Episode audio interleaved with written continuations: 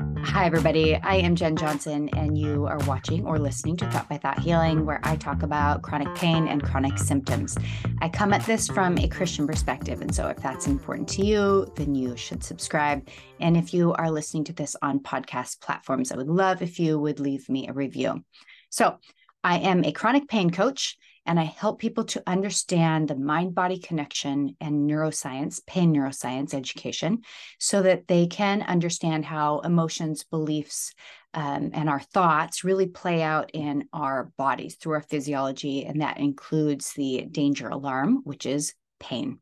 So, on this channel, I invite people to be my guests, and that is from people like neuroscientists, people who have healed from different chronic symptoms, um, doctors, and today I break form and I interview a pastor, a local pastor here in Seattle from downtown Cornerstone Church.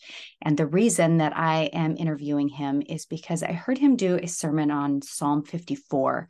And it was really um, impactful for me to see so clearly why um, working through our emotions and being honest and raw with the Lord about how we are um, um, living, how we are, how we are fearing, whether it's perceived or real, um, and taking that emotion to the Lord. And so um, Luke Davis comes on with me, and we're going to go through uh, Psalm 54. So um, it's important to me because, in part, I often have people ask me about prayer, and they will say things like, I've been praying for God to heal me for so long. And um, there seems to be a desperation in the way we pray that um, that I think David's example in Psalm 54 is um, is just worth looking at because not only does David come to the Lord in desperation, but then he also builds up his own faith and his trust in who God is. And when we are looking at neuroscience of pain, that um, that hope, that expectation that breaks the cycle of fear, is is is part of the whole healing process from chronic pain. And so the fact that God um, had David write this psalm as an example of how we get to pray to the Lord when we are in real or perceived danger is um, is absolutely mm, I almost want to say it's like a a, a cornerstone to um, our relationship with Him and um, and in the the uh, purpose of this channel also causes physiological relief in our pain and and helps us to recover um, and reverse some of those symptoms that are chronically activated by that fear pain stress cycle. So i hope you guys enjoy. If you were not prepared for a bible study i might put a pin in this and come back when you have your bible and so you can follow along in psalm 54 um, but you're going to want to come back to this because if you um, if you are one of the if you're like me and you are craving safety, security, certainty, those types of things, um, this this passage is going to be um, can be life changing for you. So enjoy um, enjoy this talk that I have with Luke. I'm also going to put his original sermon, which is a longer version of today, in the show notes, and so you can listen to that too if you find it encouraging. All right, you guys, thanks so much. Um, actually, before I uh, pop up, I do want to mention that I'm going to be having Dr. Strax and his wife, Lisa Strax, on the show uh, soon. So if you have any questions for them, then you should uh, shoot me an email, which is thoughtbythoughthealing at gmail.com. And you can also check out my website, which is thoughtbythoughthealing.com, and follow me on Facebook and Instagram. All right, guys, thanks so much. And I will talk to you later. Bye. Hi, everybody. I am Jen Johnson, and you are watching Thought by Thought Healing. And today I have the honor, the honor of having uh, Luke Davis with me today. So thank you, Luke, for taking the time to be here. Yeah, so happy to be here, Jen. Thanks for the invite. Yeah. So Luke is a pastor at downtown Cornerstone Church, and um, I've heard many of his sermons, and I'm just always blessed by his um, understanding of who God is and how that plays out for us. Um, you care deeply for people and you can feel that and see that so i heard him talk about uh, psalms 54 and just really wanted to dig into it with him on air so that um, you all can be blessed by this too so first, I'd like to start actually with Luke, you just sharing a little bit about who you are and whatever you'd like to to share with us. Yeah. Uh, so I'm a Floridian by birth and a Seattleite by choice. Um, I uh, uh, I'm married to my wife Lynn. We have five kids. Um, like you said, Jen, uh, I'm a pastor right now at Downtown Cornerstone. Before that, I was in education for almost two decades as a teacher and then an academic leader. And I've been volunteering as a pastor since 2018, but came on staff just this last year. Yeah. Awesome. And right, yeah, thanks. And, and right now, my role at Downtown Cornerstone, in part, is pastor overseeing families and care.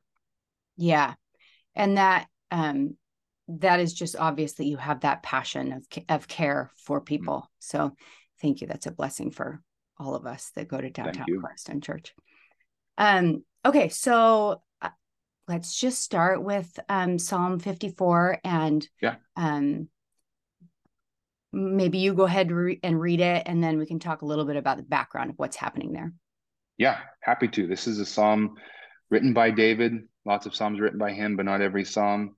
And we'll talk about the context in a second. Uh, in short, though, like his life is in imminent danger. And he says in this short psalm, Oh God, Save me by your name and vindicate me by your might. O God, hear my prayer. Give ear to the words of my mouth. For strangers have risen against me. Ruthless men seek my life. They do not set God before themselves. Behold, God is my helper. The Lord is the upholder of my life. He will return the evil to my enemies. In your faithfulness, put an end to them. With a free will offering, I will sacrifice to you. I will give thanks to your name, O Lord, for it is good. For he has delivered me from every trouble, and my eye has looked in triumph on my enemies. Yeah.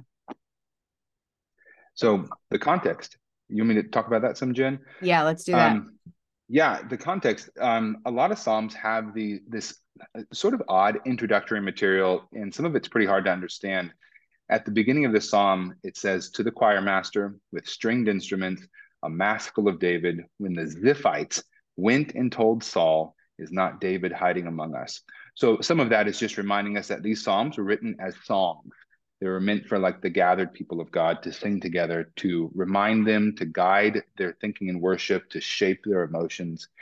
Um, but the immediate context is that David, uh, not only was he a king, not only was he a shepherd, not only was he a warrior, he was also a poet. Um, and David wrote this when he was probably in his late 20s or early 30s. And he was on the run from his, for his life from the present king of Israel, King Saul. King Saul was jealous of David's accruing honor and glory, and his ascendancy clearly headed towards his throne, the throne he had at the moment. And Saul wanted him dead uh, so Saul tried to kill him a lot of times, Jen, but in this particular point, um, he was marching down uh, with his soldiers uh, and, and surprised David. David was fleeing. Um, and in First Samuel, where it has like the historical context for what's happening, mm-hmm. it, it actually says that uh, had not Saul been turned away at the last moment by a raiding enemy party of foreigners coming into the country that David would surely have been caught and killed by Saul. And so so David wrote this when he heard that Saul was on his way and that he knew he needed to flee and he did not yet know David did not yet know what the outcome would be which is which which puts us mm-hmm. really in the mindset of David his life is at threat there are armed men marching down for him um, and my day to day I feel fear day to day, but it's not often a fear rooted in people who are actively pursuing my life, wanting to put me to death. So I, I'm just enthralled by what David does when he knows his life is in danger. Um, that's the context for the psalm. That lets us know kind of what's going on as he writes this. Yeah. And I think the reason this just strikes me as so important for yeah. for my listeners is because most of my listeners and in in my past my my body and my brain were living as if literally i my life was at risk. It it wasn't, but it, it felt that it was, and that mm. that fear cycle that our brains and our bodies get in are um, um, pretty powerful and strong. And mm. so to see the example of David and actually um, put myself there, because you're right, we read these as stories. Um, but this is mm-hmm. like this is real life. He is literally running for his life. Mm-hmm. Uh, and is definitely in threat. Um, mm-hmm. We talk a lot on this channel about perceived threat and perceived danger mm-hmm. versus real. They feel the same in the body. Um, yeah. But we are in, most of us are in perceived danger. We're no longer in threat like David is. Um, and so to be able to learn from this psalm and, and David's example and how, um, and, and specifically how he turns to the Lord, because Mm-hmm. We can think we're turning to the Lord sometimes, but we're actually just living in more fear. So, um, yeah. yeah. So I, so I, um, am just really, um, influenced, encouraged by David's response, which I want to look at. So, mm-hmm. um, tell me, talk about verse well i want you to go where you want to in this conversation yeah but i specifically like how you talk about the the importance of verse 4 um, yeah. Yeah, this psalm, it's short. It's just seven verses. Hmm. Um, in verse four is in the middle of the psalm. If you're if if you or your listeners look at it, you can see verses one through seven, and verse four falls right in the middle. Um, and again, this is Hebrew poetry written 3,000 years ago. And one of the things we need to understand about much Hebrew poetry is it's written in a bit of a, it's called a chiastic structure. So if I had a whiteboard, I would make like this arrow like the side of a, of a cursor. And in the middle, there's this change. And the middle of that chiasm, the middle of this poetic structure, is supposed to be the heart of the poem, and it colors how we read the rest of what's there. Verse four falls at that center point. And if verse four wasn't here, everything would be different. Mm-hmm. So I'm not expecting people to have a perfect memory. Verse four says, Behold, God is my helper the Lord is the upholder of my life. And God is helper, upholder of our life. And those two things, I think, has a whole lot of meaning for us. And for Christians, it, it tells us something about who our Lord is, what our God is like. First, it tells us that God is our helper. And when I think about helper, I think about someone who is dedicated to do the best they can for someone they love. Mm. Uh, for the people in my life whom I love, um, I will bend and and put to their service all of my resources, which are highly limited, um, financially, create creatively, my stamina, um, my physical body, and I will do the best I can to help them. But more often than not, I quickly run up against an obstacle wherein my resources can't go any further. Yeah. God does not know such obstacles um, he his he is perfect. His power is boundless. His resources are endless. And when when he commits to us that he is our helper, he can leverage all of who he is for us to do the best he can for us. Um, we also know for students of, of God's word that oftentimes what he deems best for us is different than sometimes what we would choose for ourselves. Yeah. Um, and second, not only is God our helper, but he's the upholder of our life and that sounds um, that sounds fairly poetic, but it's actually meant to be very concrete. Uh, for example, when I when I talk about this verse with people, um, I, I talk about this game I used to play with my kids when they were younger. Uh, I'm I'm uh, just over six feet tall, and so if I wanted to hold something outside the reach of my kids, up above their head, and they are seeking to grab it, Oh, Jen, do you need something? Yeah. I just want to say for those of you yeah. who are listening on podcast platforms, Luke yeah. is holding up a cup. Oh, listening. Thank you, Jen. Yeah, I've got a mug in my hand, but just imagine anything that my kids might want. I'm holding it above my head. And there's no way on earth uh, a four year old or a five year old can get to what I'm holding up um, mm-hmm. unless I choose to bring it down to them. Right. Mm-hmm. Um, thanks for that clarification of what the visual is unless they i choose to bring it down to them and that's what we're being told here the lord is the upholder of our lives our lives are in his hand and he holds it up as long as our life is upheld is sustained uh, our well-being is maintained, it's because God is desiring to do so. And if he allows anybody to touch our life, or if he allows trouble to come into our lives, it's because, like I use the verb there, he's allowing it. And it's mm-hmm. our helper choosing to do so.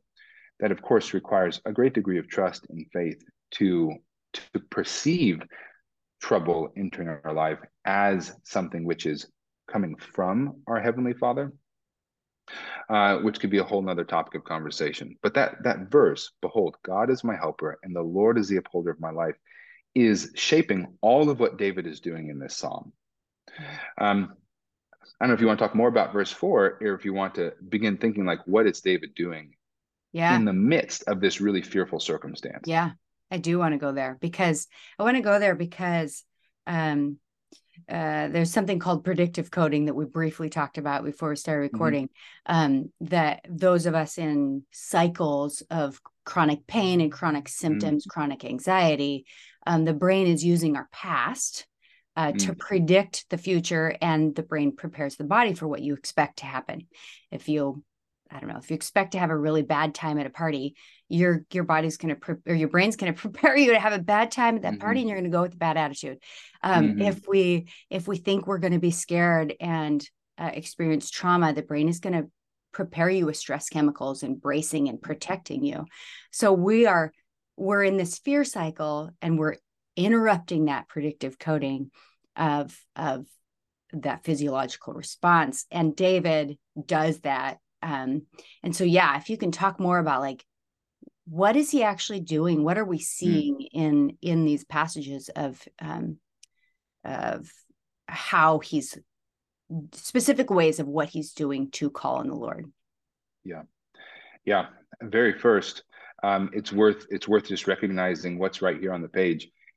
His his life is in danger. He has a group of people with him that he's also caring for. And he takes time he takes time to write a poem.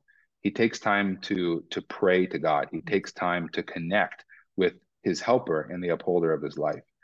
Um yeah. on the so on the very surface um i think you mentioned earlier jen that oftentimes people who are christians people who are people of faith will pray um, but sometimes that prayer is is simply meditative. It's simply um, a circle or a loop or a cycle that's that's merely in our heads or in our hearts and it's mm. not extending towards a, a person whom we can actually place our trust in a person who is alive and like verse 4 says is our helper is is the upholder of our life so he mm. prays he pauses um, he reflects poetry requires a, a, a, contem- a contemplation on on who our lord is and where we are at but um, what, what I find very compelling about this, Jen, is uh, is David is not some superhuman alien.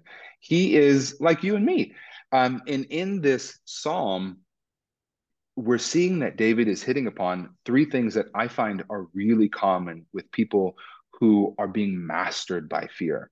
And it's a it's a deep desire for safety and control and certainty safety control and certainty. I don't know about you but when when i'm afraid when something i highly value is under real or apparent threat i want to know that that thing i value is safe.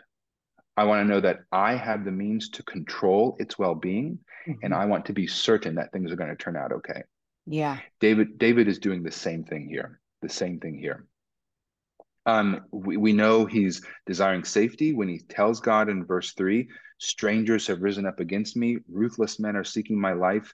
Um, and, and he's trusting in verse five that uh, the Lord will see that justice is done um, and will preserve him. We see that uh, David is, is uh, recognizing that control is important and what he does, recognizing that the Lord is in control, he responds in worship, he responds in prayer, and he responds in verse six. He says, "I will give a free will offering." That's a that's a a, a Jewish liturgical uh, phrase for he's going to worship. He's going to t- he wants to sacrifice the Lord to worship him. Mm, okay. And I'm going through all this quick. We can return to any of these things, uh, and then certainty. we want to know that things are going to be okay. And David starts the psalm by saying, Oh God, save me by your name and vindicate me by your might. And so he's asking for God to act out of the perfection of his character. And there is a trust that the Lord can do no thing wrong. And he's he's submitting his life, his cares, what he's afraid of into God's hands. And then he concludes the psalm with uh, uh, an exaltation connected to this. For God has delivered me from every trouble. Remember, this is before we know the outcome, before David knows the outcome of Saul pursuing him. He's delivered me from every trouble, and my eye has looked in triumph on my enemies.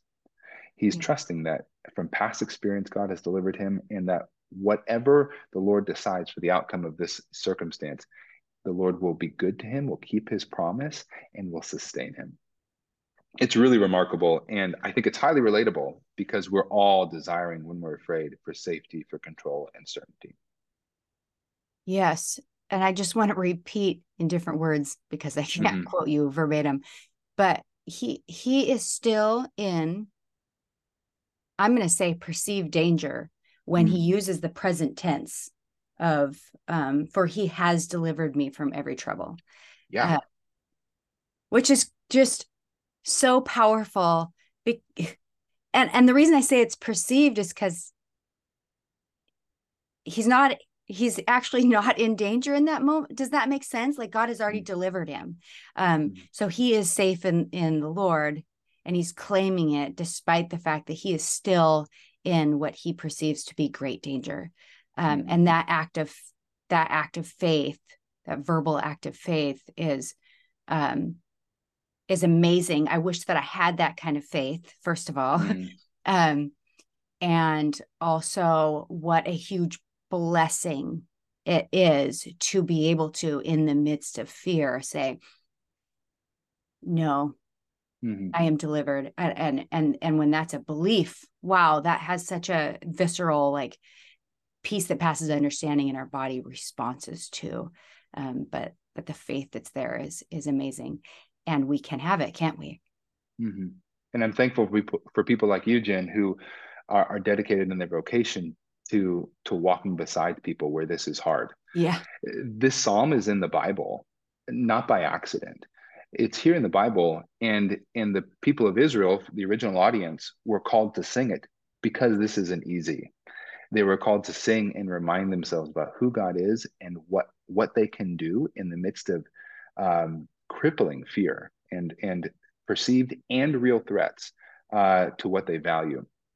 And it's been preserved for us today to continue to receive God shared wisdom and faith forming truth uh, in, in these words of David. Because, like you, Jen, uh, and like I'm sure listeners or watchers, um, it's one thing to say, uh, God is trustworthy. He will keep his word. I can I can place everything of ultimate value in my heart into his hands and and trust that he will steward them well. It's one thing to say that, it's a whole nother thing to live that out. Yeah. It's not easy. Yeah. And that is that is what we're moving towards, right? Is living mm-hmm. that out. Um mm-hmm. um I don't know if it was you that said this or if it was somebody else, but just this idea of what are what are the benefits we have mm-hmm. of of living in trust in the Lord. Um, yeah. And and when we can live it out, it's so much different than just proclaiming it. And you said something. Um, prayer flows from our trust and mm. forms mm. up our trust, and that was really impactful for me. Can you talk a little bit more about that? Yeah. Um, so so first, um, how can we have this benefit? How can we know uh, that that that there is that we can have trust that the Lord will will sustain us? David is a special example, um, and and surprisingly relatable. It he's a special example in that through the prophet Samuel, God made a promise to David when he was in his teens, and he said that you will be king of Israel. So, so David was banking on an express promise that was unique to him, mm. and that hadn't happened yet. And David was trusting that the Lord would keep his promise. We today, um, as Christians, we can trust that our life is held safe within God's hands, even when real and perceived threats are present and fear is is uh, a, a, a incredibly strong um, uh, presence within our hearts and bodies because uh, the New Testament says we've been united to Christ. Our destiny is connected with His. And because of his death and resurrection, we can we are united with him and our inheritance is the same, which is future glory and eternal life. Um, and for those who aren't believers, they can access and, and be united with Christ simply through turning from trusting in themselves and their own way to placing their faith in Christ. Uh, a, a, lovely exchange and a, a simple trust um, can can be the beginning of that new life in Christ. Yeah. Prayer. Uh, go ahead. No, go ahead. I'm going to put a pin oh. in, in trusting them in ourselves, but yes. yeah, we'll come back to that. Um, in prayer, prayer flows from trust in God and forms up faith in God.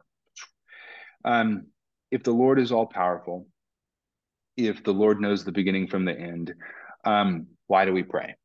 Do we pray just to vent? Is it the same as like venting for faithful people?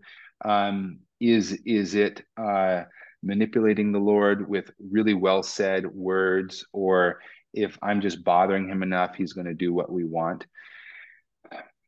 Faith is, or excuse me, prayer in faith is a lot of things, um, more than we have time to talk about now. But one, it's an example of a relationship. Uh, the Lord is not just a really great philosophical thought, He's a person. And He calls us to relate to Him, to speak with Him. He speaks to us through His Word and through His Spirit, and we speak with Him through prayer. Um, prayer is also something we can do out of obedience. Uh, the Lord calls us to pray. And He actually says in, in so like example in First Peter 3 7, uh, we're actually commanded to cast our anxieties on the Lord.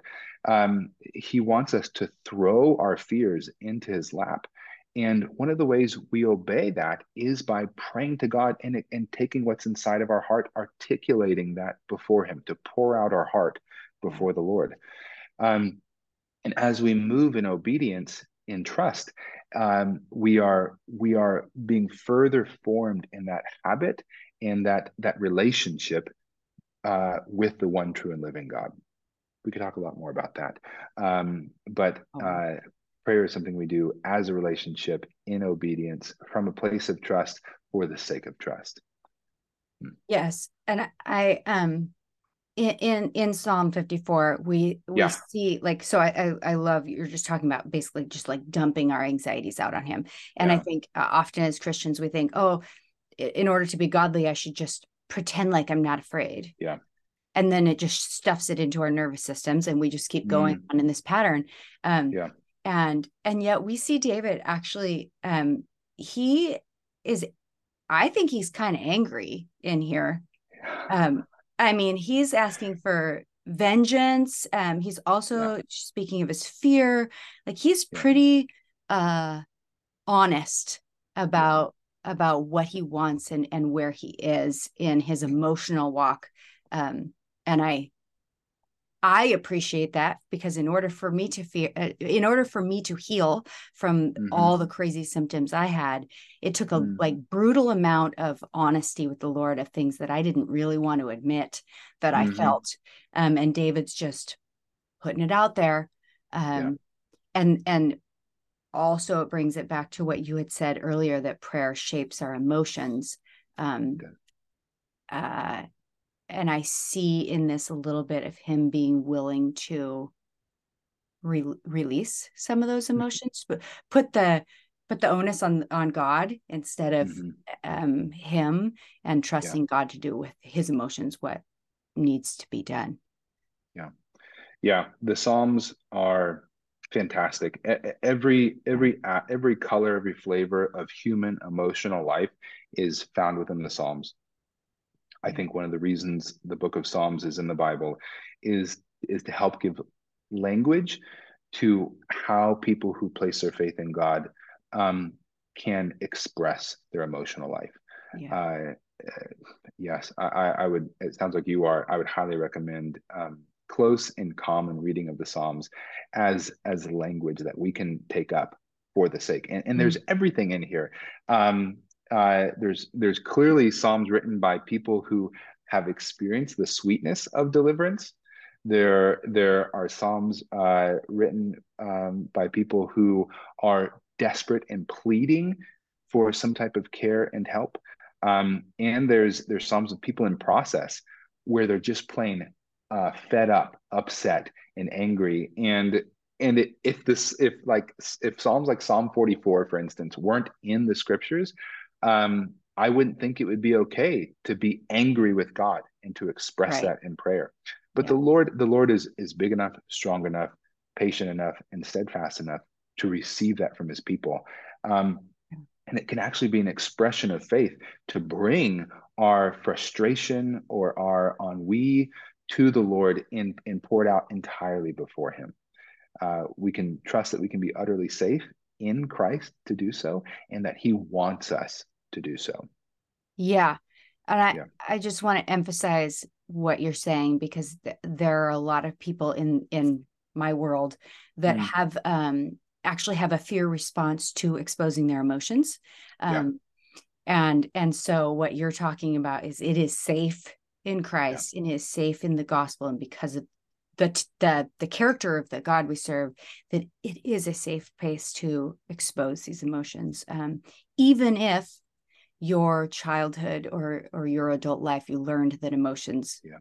were dangerous um, yeah. when we are in relationship with Christ and that relationship you're talking about that connection is what's important it it is safe and it is good as right it's forming and shaping and freeing um, yeah I would encourage anybody listening or watching this, if they're not familiar with Psalm 62, particularly Psalm hmm. 62, 5 through 8, um, verse 8 tells us that God not only tolerates everything in our heart, mm. but he but he uh, invites it. He wants it, especially the things that are messy, that are hard, that hmm. feel hurtful, that feel scary, that other people might flinch away from he he tells us to pour it out and the word he used there isn't like just to dribble a little bit but to but to dump everything upside yeah. down before him mm.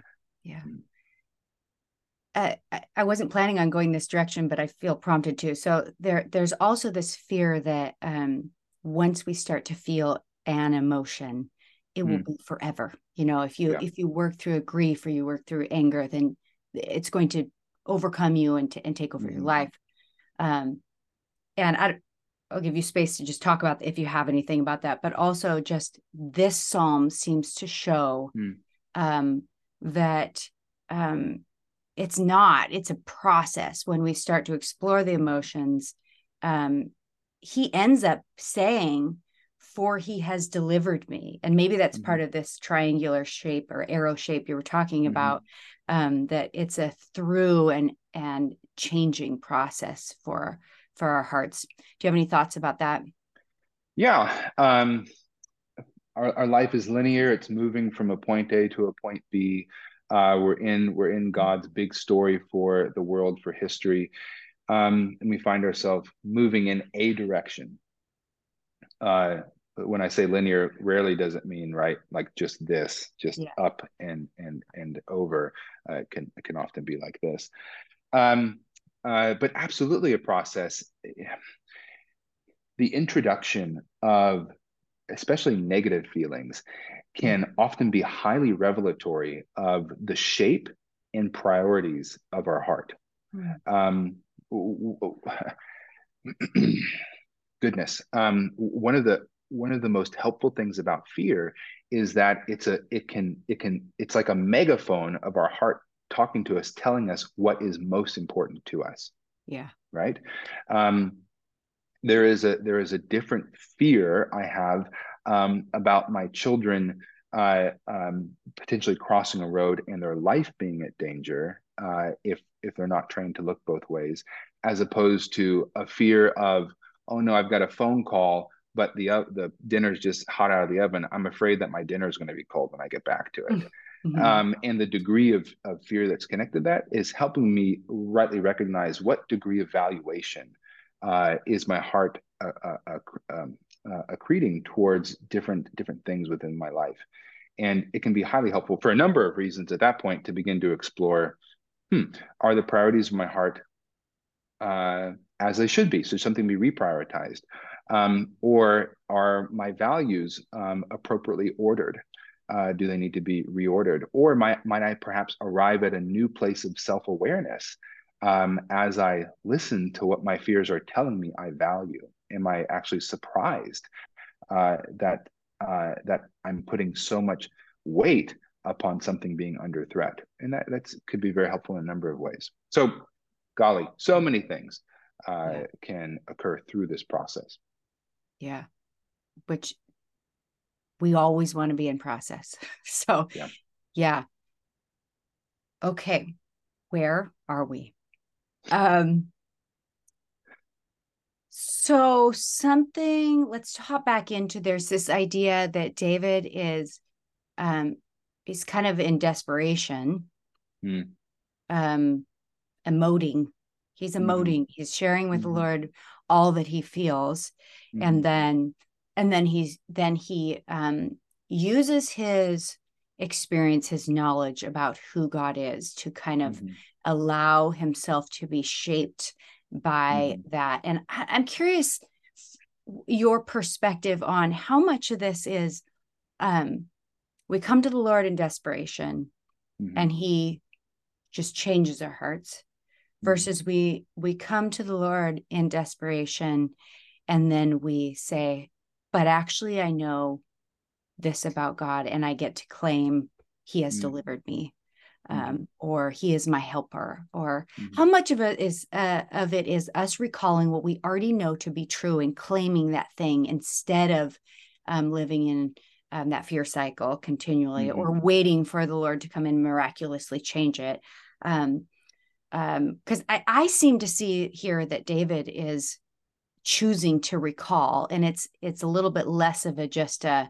a dumping of my emotions and saying god fix this yeah. he's saying god fix it and let me also now meditate on what i know to be true about god and interrupt yeah. the fear with that yeah uh, I, I think some of both is happening here um, in the in the scope of history uh, we can trust that god in his sovereignty and power um, is is uh, ordaining this prayer as part of him accomplishing his ends or his plans for David. I will I will preserve David and make him arrive at the throne, the kingship over Israel.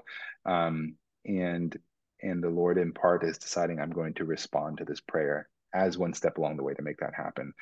Um, but that's from God's perspective. From our perspective, mm. the person, the people who are who are experiencing the fear, um, the most important uh, the most important priority for us is um, responding to anything and all things in faithfulness. Faithfulness doesn't equal perfection. Faithfulness doesn't equal absence of pain. Faithfulness doesn't equal perpetual joy or peace. Um, faithfulness is asking, how how does the Lord desire me to respond right now in this moment? Um, and David, by extending his heart towards the Lord um, and towards the true things about the Lord, in response, he is being shaped. Um, so I, I, think here, like the three things that seem to be important or high, highly important elements in David's prayer and our responses uh, when fear is present, a desire for safety and control and certainty. If if mm-hmm, if we are making one or any of those things ultimate, or placing the the ultimate seat of safety, control, and certainty some other place besides God, yeah. really really bad things can happen. If i am ultimately trusting for my safety in something or someone else apart from the one true god uh, i can find myself um, uh, never leaving my home yeah. as a result if that's Absolutely. ultimate if if control becomes an ultimate thing uh, which i have to hold with desperate hands and can't and can't hand over uh, in some ways ultimately to God, um, I can I can grow to dominate every aspect of my life or people in my life, um, or to extinguish life around me, uh, or even my own life because it's some measure of control uh, against what feels to be a threat. And then certainty. Um, the the greatest degree of turning this upside down is we put ourselves in the place of God and, and we say we will determine the end our end from the beginning.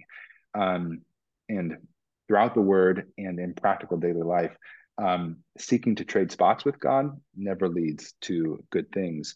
Uh, and actually, a, a, a, there's a freedom that comes with submitting to the fact that I am not my own, but belong body and soul to my Lord and Savior.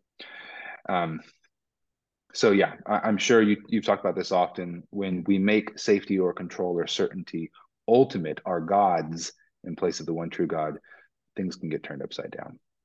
Yeah, this is this is really interesting um, because um, it, it, in chronic pain that is brain sustained, mm. um, it is the brain not feeling safe. So mm. Um, so there is a desperate visceral need to feel safe because mm. for some reason um, we have not felt safe whether it was perceived or real most of the time at some mm-hmm. point in time it was real and it became perceived mm-hmm. and so now is this there is this desire and so when i when i'm working with with clients or even just talking about this on this show i often talk about the fact that i am safe i i am safe mm-hmm. there there is no danger here but um but i but i think this is convicting for me because i think at times i am i am still finding my safety in um, in the fact that I've kind of taken some control over my life um, mm-hmm. and control over my brain and thoughts. Mm-hmm. Um, that's not to throw myself under the bus. There has been a ton of work to trust in the Lord, but there is still um, I, I, vacillate between um, my mm-hmm. safety being found in uh, different um, man-made or me-made mm-hmm. uh, securities. Um, mm-hmm and i know that that's not lasting uh, so mm. so at times i will catch myself and i will actually visualize that things start not going well for me and my mm. safety mm. my my. My own made per safety safety is mm. like pulled out from underneath me and will i still be able to claim that i am safe um mm.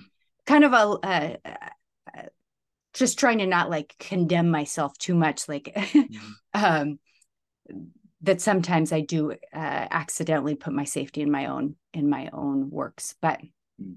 um, knowing that even when I err in that way, God is still going to be faithful to me mm. um, mm. in the future, and and my safety is not in me. It's not in me making a life that's safe.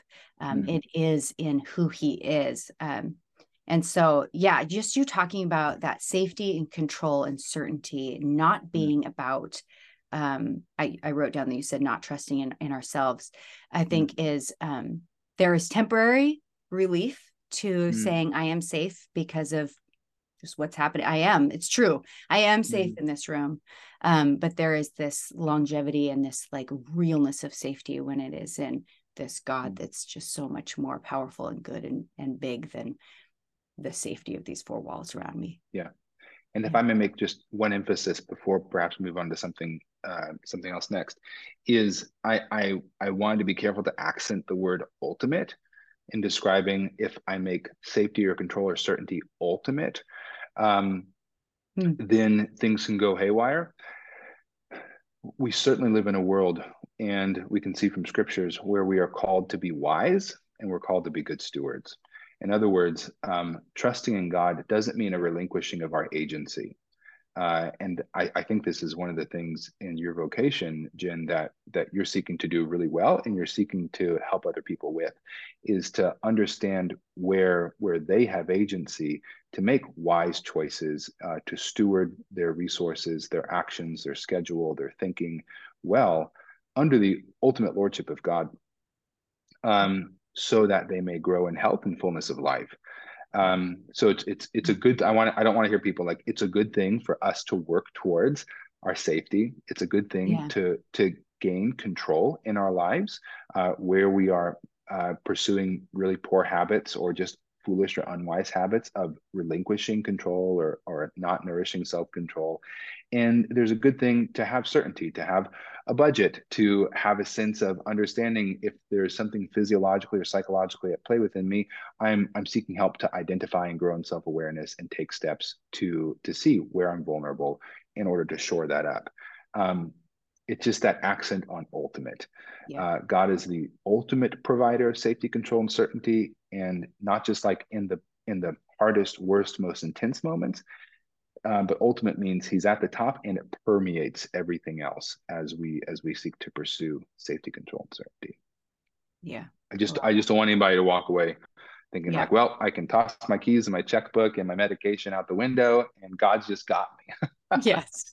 Yeah. Yeah. Wisdom is definitely um, definitely part of that.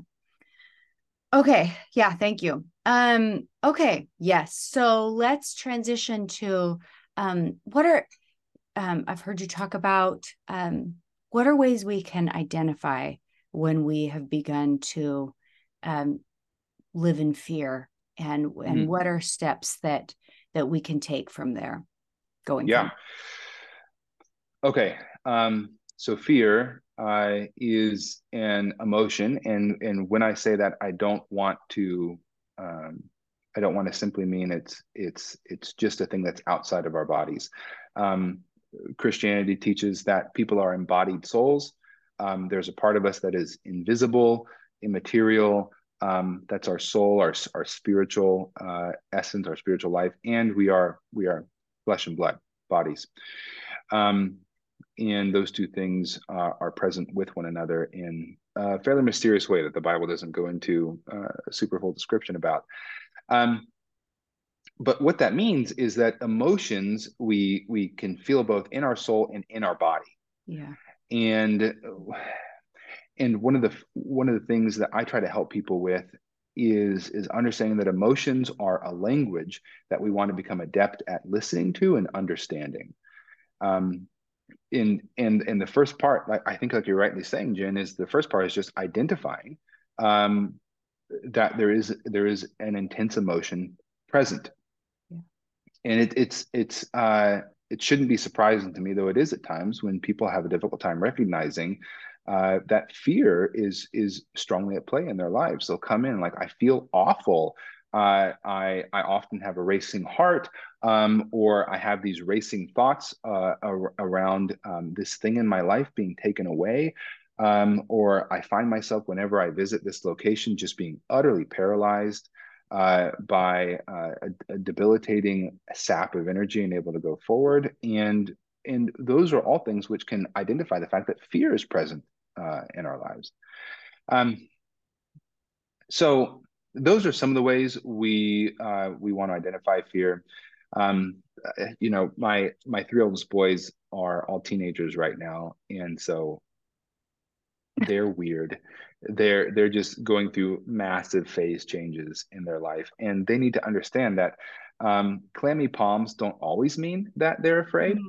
Because sometimes it just means they're a gross teenager, but sometimes it means like, oh man, my my sweat glands are highly activating, and and as i talked about when that's happening it might be happening just before in the midst of a test they're having at school. And we can help identify wow that's probably something like fear being present in your life right now. Yeah. Yes. And i think people sometimes are opposed to that word fear. Um, mm. i don't for some reason i think we think it means we're weak or something. Mm. um, and so we use a um like many different words to mm-hmm. describe um, fear in a way that just feels a little bit more i don't know socially appropriate like mm. I'm, a, I'm a little nervous um, mm-hmm. uh, or I'm, I'm feeling protective um, mm-hmm. which is mm-hmm. another way of of saying mm. i'm afraid uh, yeah so i yeah i resonate with with that and i think you mentioned like you looked up how many synonyms there were for fear and it was like so many um, yeah oodles and it's not just in english but you can go to lots of other languages and find many many many iterations of fear in in different synonymous words and that tells us something that one it's a universal human condition and two there are lots of flavors or nuances of fear. And three, that this is um, a, a, a, present and common reality for humans, uh, fear, yeah. both Christians and non Christians. Yeah. Okay, so first we identify we have fear. Mm. Then, then where do we go from there? Yeah, then it's important to evaluate. So I, I think I said fear our, emotions are like a language. They tell us something. We want to listen to them when they're present.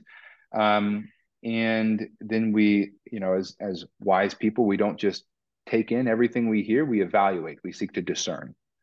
And fear, in particular, is an emotion that tells us that something we value appears to be under threat. Something we value appears to be under threat. And so when we identify uh, fear is present, we want to start asking, um, what are we valuing? And is it really or not really under threat? And if so, what kind of threat is it? And so evaluation can come in a lot of ways. Um, you actually, what, what was uh, the, the phrase you said earlier? Predictive? Predictive coding. Yeah. Predictive coding. Okay. So uh, the way uh, the way I might talk about this with people is uh, I want to get down to ask them things like location. Um, are there places like this is exactly what you said? Are there places uh, where there's uh, there, there are visceral fears that come up in certain locations? For me, that's uh, that's swimming in water where I can't see the bottom. Like if I'm in a lake and my mind just goes nuts thinking what might be under me. Um, uh, this could be times or seasons for a lot of people I talk to, and I'm sure for you, like certain holidays are highly triggering of yes. strong emotional fear and as we as we walk into that to help grow in self-awareness we find that certain dates uh, or occasions or holidays are just jam packed with a lot of really awful grief or pain or super high expectations. Um, uh, and gosh other things people activities um, uh, certain certain actions uh, we we find that we're feeling elevated fear and when we pull into that we it, it happens whenever we're like preparing a meal for someone to come over and have with us. And and we may discover oh i have a lot of performative anxieties yes. uh, around people being happy about what i'm sharing with them what i'm creating. Yeah. Um, so any of those things help us to evaluate that fear to discern what this is what is it made up of why is it here? Another part of evaluation is is asking what are we doing when we're feeling this way, um, when we're feeling afraid, what are we doing? And are we like David, um, pulling uh, towards desperate and honest prayer uh, with Lord? Are we escaping uh, towards endless scrolling on our app of choice? Um, uh, what I tend to do is just to to be swept up in racing thoughts that loop and loop and loop uh, in my own head. Um, do we get irritable with those around us? Uh, do we uh, seek to distract ourselves? Do we do we try to extinguish any type of emotional life and just feel flat? Um, do we escape through uh, substances? I mean, just any number of things, right? Uh, can happen. And then and then really, what we want to be driving to is is learning more about what we value. Um, and the simplest form of asking this question or evaluating what we value is why would I care if X happened? Yeah. And and the, those fears call our attention to asking this question and demanding that we listen to it. And for for creatures in God's world, this is really important, Jen, because what we value tells us something about the shape of our hopes, our dreams, and ultimately what we worship. Uh, and so examining or evaluating our fears can put names to what we treasure. And we need to listen to what our hearts are communicating uh, to discern is what we're treasuring good? Because actually, sometimes what we treasure is, is just not good. Mm-hmm. Um, mm-hmm. And uh, and sometimes our fears can actually be really helpful because it, it calls our attention. What we're valuing is good, and we haven't given proper proper effort or exertion to seeing that it's well cared for. Um, so those are some of the things I would call people to do in evaluating their fear. I really like that last statement, and I'm not sure how to unpack it, but yes, mm. sometimes our fear is calling us to make changes and and mm. some sometimes it's it's pointing us towards something we idolize and worship or something that's mm-hmm. above God. Um, but sometimes it's also towards an action that God may be calling us to make um, mm-hmm. or change to make. And uh, and if we keep ignoring that, if we keep ignoring the emotion, we um, we ignore. What did you say? Emotions are communication. So we ignore yeah. the communication that is sometimes sometimes from God, not mm-hmm. always, mm-hmm. but sometimes. So either way, stopping, like you were saying, I think in the beginning of this, one of the first things we're going to do is stop, spend some mm-hmm. time with the Lord. What is it saying? So that we can also just decipher the difference between is this emotion showing me something that like um, is, is about my heart that I want to change, or is it calling me to some mm-hmm. action that I don't want to take? mm. Yeah. Yeah. Yeah, for sure. And then we um we don't just want to discern, just evaluate, just grow in self awareness, which is which are all really good things, but they're not the end. Uh, I, I, said earlier, you know, the Christian life is called towards faithfulness, not perfection, uh, faithfulness, and what we do as uh, faithfully when we've identified that fear is present, when we're evaluating that fear, is we engage with it. Um, and one of the there are, there are lots of ways we could talk about engaging with fear. Uh, but two of the primary ways, uh, one primary way and two applications that I, I tend to say for all people is you want to share this. You don't want this fear to just live inside of you alone mm-hmm. and not share it with anybody. No one else is aware. We are we are not our own saviors. We are not sufficient for ourselves. Um, we have been our, our the beginning of hope is found with the free confession that we are not our own. We belong to god and he's placed us in community with people. So one of the first things we turn to similar to david is we want to turn to the lord. Um, we've talked about that in prayer. Uh, this is where the importance of of a common habit of of taking scripture in to help inform and form up who we understand our helper to be mm-hmm. um, who the upholder of our life is. Mm-hmm. Uh, Psalm 54 is a great example. Loads of other places. Um, I mentioned earlier, First Peter 5 7 is stunningly simple. It tells us to hurl our fears straight into his hands. Um, scriptures talk about uh, that the end of all things is planned out and that God wins in the end and his people win with him. Um, and the apostles took great uh, took great solace and comfort in this, and that they were then empowered to be bold, to be highly sacrificial, to engage many things that were fearful because they trusted their ends were taken care of. Anyways, a number of things there with sharing, but but also uh, share not just with the Lord, but we lean into our a, a community of fellow believers, um, and this is where the local church is is God's plan A for Christians, both in the first century and in the 21st century. Um, having people whom we have in we have allowed to know us, who we have built trust up with, whom we worship alongside, whom we understand we are unified with in the same central part of our identity as Christians. Um, we can we can share where we're afraid of with them and good things can happen like someone just saying oh, that sounds awful or that that's i could see myself being afraid in that too um, hmm. or relating to us uh, in in affectionate ways or praying with us or reminding us of good truths or simply abiding with us and this is one of god's ways of taking a, a, a burden that can live on our shoulders inside of our bodies and it and it begins to spread it out yeah. um, god doesn't expect us to go about our lives solo on this earth. He has he has placed the church here that we may that we may that we may expose and invite other people into our fears. That can obviously feel really challenging, and if there have been past church hurt, uh, there can be plenty of obstacles there. Uh, that I would encourage people not to just simply abide, but to but to walk that out.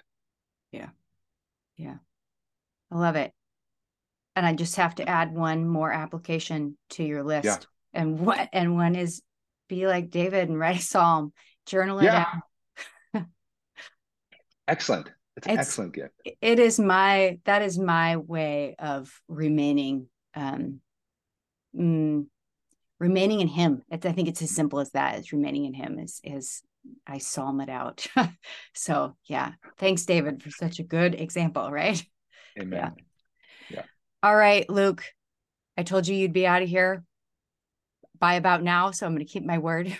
Thank you so much for just talking us through this. And I think it is just such a big part of interrupting that that fear pain cycle that, that we talk about um, is turning to the Lord in in faith in who He is and building up our faith. And and um, so I just appreciate your wisdom on this and sharing it with everybody. So thank you. Jen, Jen, you're so welcome. I appreciate you. You're a good sister. Um, and uh, this is an encouragement to me personally to be able to dwell on this with you, to hear about some of the work you're doing, uh, and to continue to, to, talk about the good truths of Psalm 54. Thank yes. you. All right. Thanks. And goodbye to everybody else. I will see you guys next week. Um, and I think I'm going to have Dr. Stracks on. So if you have any questions, actually, on that note, um, feel free to send me an email for Dr. Stracks and his wife, Lisa, will be on with me. All right, you guys, see you next week. Bye. Let me see here. Where's my, I have my